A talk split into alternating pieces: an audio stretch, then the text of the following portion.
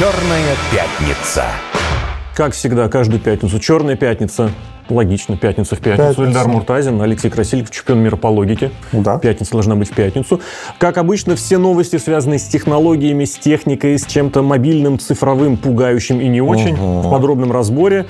А сегодня еще немножечко с хихи же можно начать. Да, можно начать, безусловно. Потому что Apple Vision Pro, казалось бы, свои 15 секунд славы схватили и достаточно. Потому что пришло много сообщений о том, что и отказываются, и сдают обратно, и возвращаются к другим, более дешевым, так сказать, аналогам. Прошло две недели продаж в Америке, они начались 2 февраля.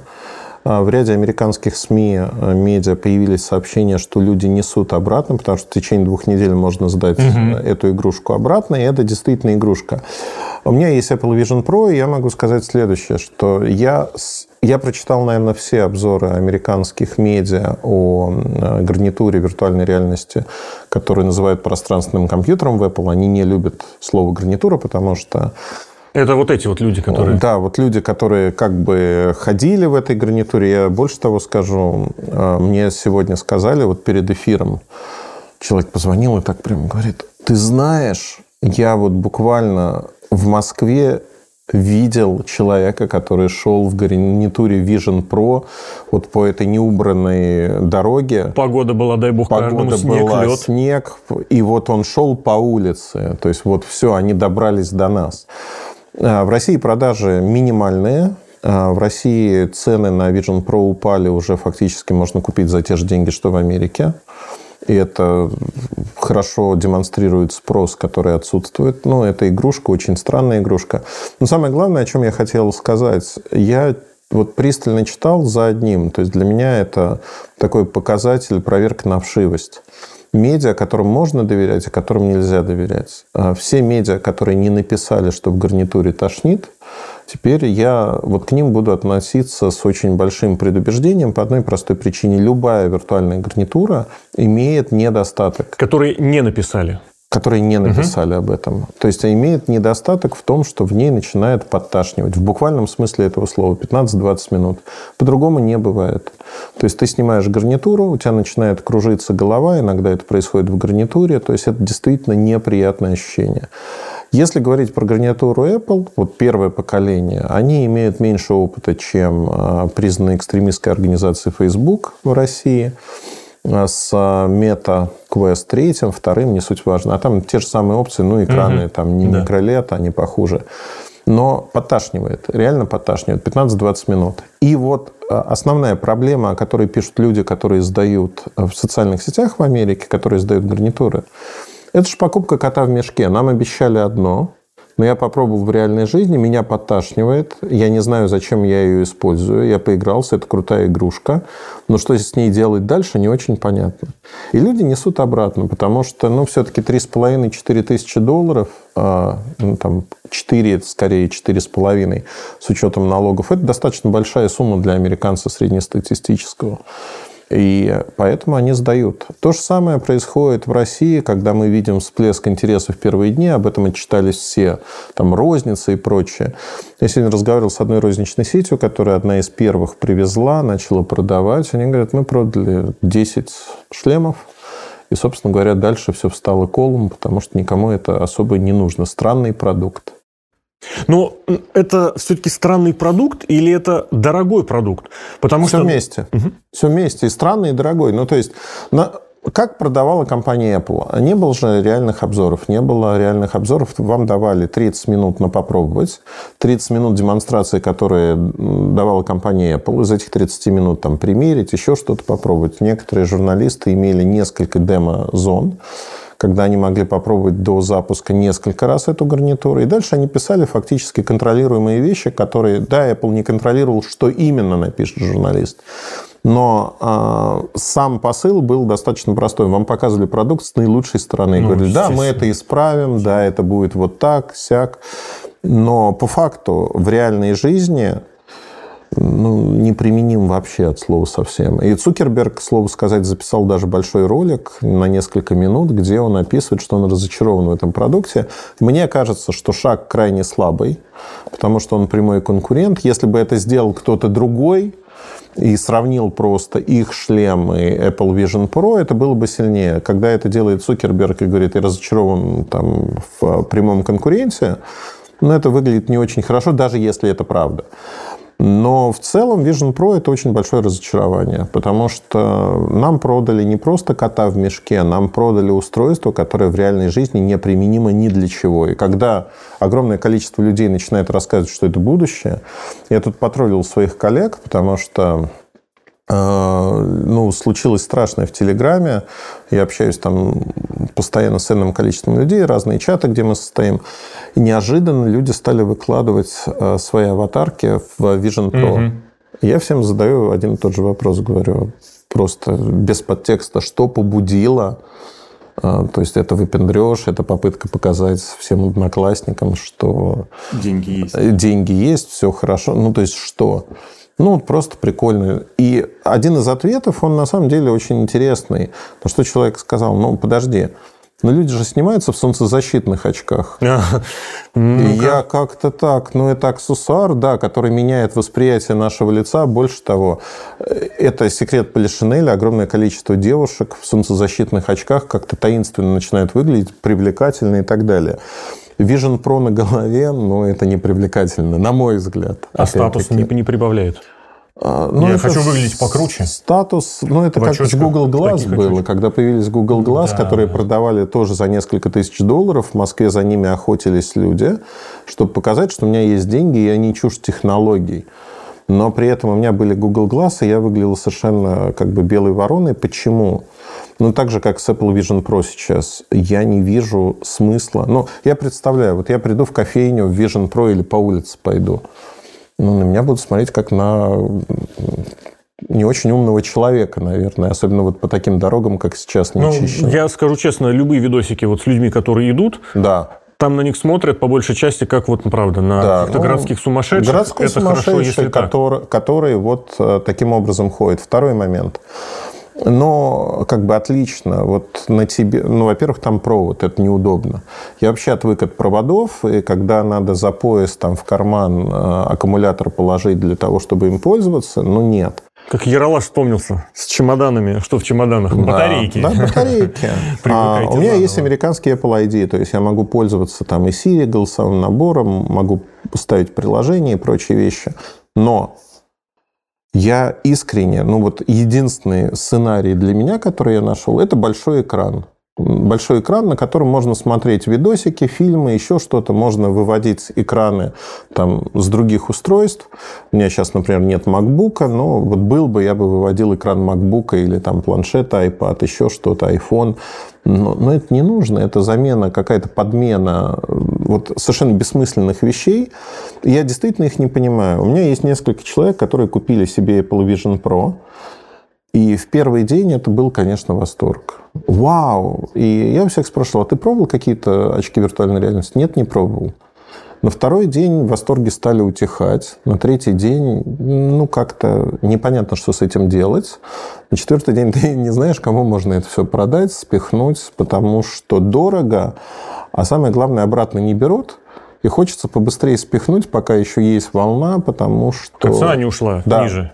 А цена уже раза. ушла на сером рынке. Ну, то есть, то, что я говорил, один в один продается Америкой. Фактически, угу. вот если конвертировать в рублях цены именно такие, потому что встали продажи. Их нет. Ну, вот в качестве резюме, что ли, такой вопрос. Ведь очень многие, не многие, но бывают такие ситуации, когда некий предмет, некое новшество, инновация, вот действительно вроде бы не пригождается здесь сейчас, но как бы вот направляет индустрию, направляет куда-то общество, задает тренды. Вот Apple Vision Pro в этом смысле чем-то подобным стало, ну, потому что вот Нет. посмотрит кто-нибудь, что-нибудь подделает по-другому. Вот это правда какой-нибудь, какой-нибудь, пусть отдаленное, но будущее? Или это вот правда действительно дорогая игрушка, брендовая игрушка, престижная игрушка, ровно до той поры, пока вот хайп уйдет? Ну, это игрушка, потому что компания Apple, она же копирует. Она сама не создает идеи свои. Она копирует, особенно при Тиме Куке она копирует то, что создают другие.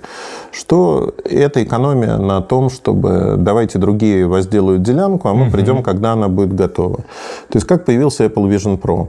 Facebook признанная экстремистской организацией, Марк Цукерберг поверил в виртуальные миры и стал вкладывать огромные деньги. Действительно, это не просто десятки миллиардов долларов ежегодно.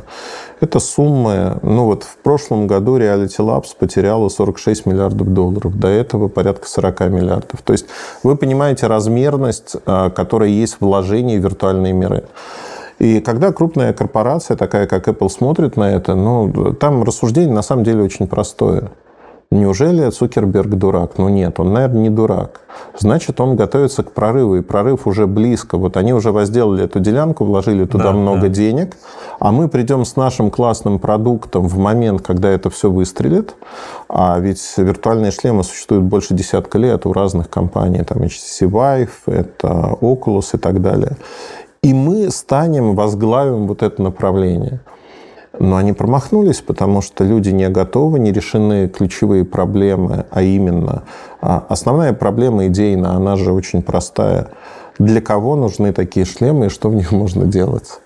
То есть Microsoft HoloLens, да, это дополненная реальность, причем очень неплохая. А второе поколение HoloLens решило многие проблемы первого. Используют некие, некие корпорации, ну, пример простой, Boeing при сборке самолетов использует HoloLens. Да, да, да. А, теперь возникает вопрос, да, как в Боинге собирают самолеты, потому что мы знаем, что не закоплены целые секции, Аляска Airlines выпало это все. Э, использовались ли при этом HoloLens, неизвестно, но факт заключается в том, что со сборкой там есть какие-то проблемы. Сегодня все пилотные проекты, где использовались очки дополненной реальности, они уходят в никуда. Почему? Очки дорогие, они выходят из строя, нужно писать софт под них, который вот всю эту экономику сборки учитывает, а это отдельные большие деньги. Если сам производитель не финансирует вас, как это было с Боингом, вы не будете этого делать. Потому что проще поставить техника, которая будет крутить болты. Ну, mm-hmm. я условно mm-hmm. говорю сейчас.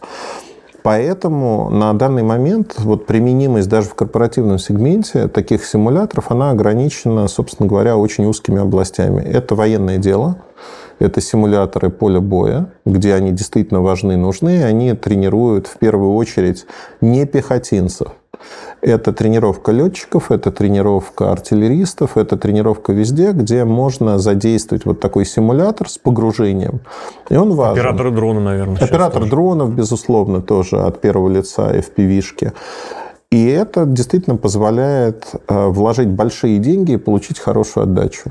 Но если мы говорим про бытовое применение, когда вот в реальной жизни нам что-то нужно, ну, там нет ничего такого. И самое главное, что, о чем мы можем говорить, это на сегодняшний день ты пробуешь. Ну, вот я очень люблю пробовать всякие технические новинки. Но я всегда, я консервативный человек, я всегда примеряю на свою жизнь обычную. И вот я представляю... Функциональность, подход, да. все правильно. Я прихожу домой, у меня есть час-полтора часа времени, я могу почитать, я могу посмотреть сериал, фильм, попить кофе, не знаю, что-то сделать. И вот тут э, возникает вопрос, захочу ли я натягивать на себя шлем, после которого через 20 минут я буду Голова чувствовать себя да. не очень, а я уже устал за день, я смотрел в экраны разные. Наверное, нет. Захочу ли я его с утра? Нет, не захочу. Ну, допустим, в выходные у меня есть время какое-то. Что я там буду делать? И вот у меня ответа на этот вопрос нету. То, то же самое, у меня есть несколько шлемов виртуальной реальности. Там и первые шлемы, которые появились 5 лет назад, 2 года назад. А, самое большое время, которое я провел в шлеме, это неделя, когда я проходил игрушку. А потом она мне наскучила просто и все. Ну, тут правда, можно к этому подходить по-разному. Может быть, это сейчас недооценили. Может быть, недостаточно каких-то технологий, чтобы это дело сделать проще, безболезненнее и дешевле. Я сейчас Но дам вот... комментарий. Да-да-да, вот это интересно. Ну, бывает, что такая вещь, которая попадает просто раньше. Вы ее не оценили, потому что, ну, правда, и дорого, и еще человек Ну, это как серия «Черного зеркала», когда у тебя есть какие-то маленькие очки, и ты представляешь себе, что ты живешь в классном доме, ешь классную еду, а потом показывают вторую картинку, что дом разрушен, еда вообще полностью ее есть нельзя, это какая-то гниль, которую ты жуешь, но тебе создают картинку, что ты живешь вот в такой этакой матрице. Классика кинематографа, да. «Чужие среди нас», да, 89 год. Фильм Карпентера с Роди Пайпером. Да. Подмена того, что ты видишь, депривация твоих реальных чувств и предоставление другой картинки. Но меня поразило, наверное, другое. Один из западных брендов белья на фоне вот этого всего снял рекламу Vision Pro. Значит, в нижнем белье за столом, а, по 14 февраля это было сделано, к слову сказать, сидит девушка, которая в шлеме, в белье, у нее стоят два бокала с вином, цветы, она улыбается, с кем-то виртуально чокается, нюхает цветы, протягивает кому-то. Ну, то есть у нее есть какая-то коммуникация, при этом на голове шлем, и это выглядит прикольно. Это действительно как реклама выглядит прикольно. Но если вдуматься, да, сделать следующий шаг. Смотрите, а человек в виртуальной реальности – зачем-то сидит в белье, которое должно побуждать мужчину там, относиться к ней как-то.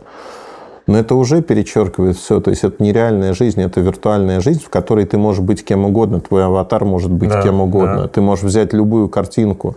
Ты и можешь... белье любое выбрать себе в этом да смысле. Да просто ты можешь быть таким же толстым мужиком, как я, сидеть в халате и угу, там отображаться как молодая красивая да, девчонка. Да, да. Все что угодно. Это подмена понятий, то есть реальная жизнь становится не важна, становится важна вот эта виртуальщина. И запрос на реальную жизнь сейчас как никогда высок, потому что люди подспудно, вот обыватель в любой стране мира, он боится, что ему подсовывают э, фальшивку. Когда мы говорим про социальные сети, фотографии, сгенерированные ИИ изображения или видео, что говорит человек? Я выступаю за реальность. Я хочу реальную картинку. Вот если ваша камера приукрашает действительность, делает хотя бы цвета ярче, я не хочу этого, я хочу вот видеть, как это в реальной жизни обстоит. И очень часто я сталкиваюсь с тем, что люди, ну, какая-нибудь экзотическая страна, там острова, океан, очень голубое, яркое солнце, зелень – люди говорят, ну, это выглядит очень как-то не, не, не, не так, как должно быть, потому что, и когда ты говоришь, ребят, я своими глазами вижу, что в жизни, вот, ну, там условная Новая Зеландия, прозрачнейший воздух, видимость э, на многие десятки километров, и действительно звенящие цвета в нашей, в реальной жизни. И телефон передает это ровно так же.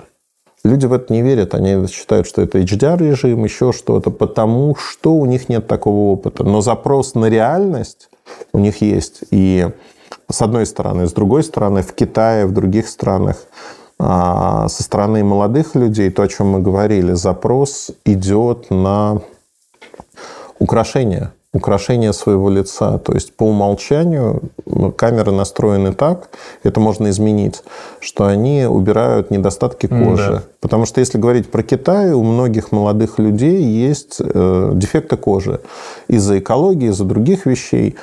И э, камеры это убирают. И ты не можешь узнать человека на фотографии, человека в реальной жизни, потому что это два разных человека, по сути. Да, они имеют что-то общее, но нет.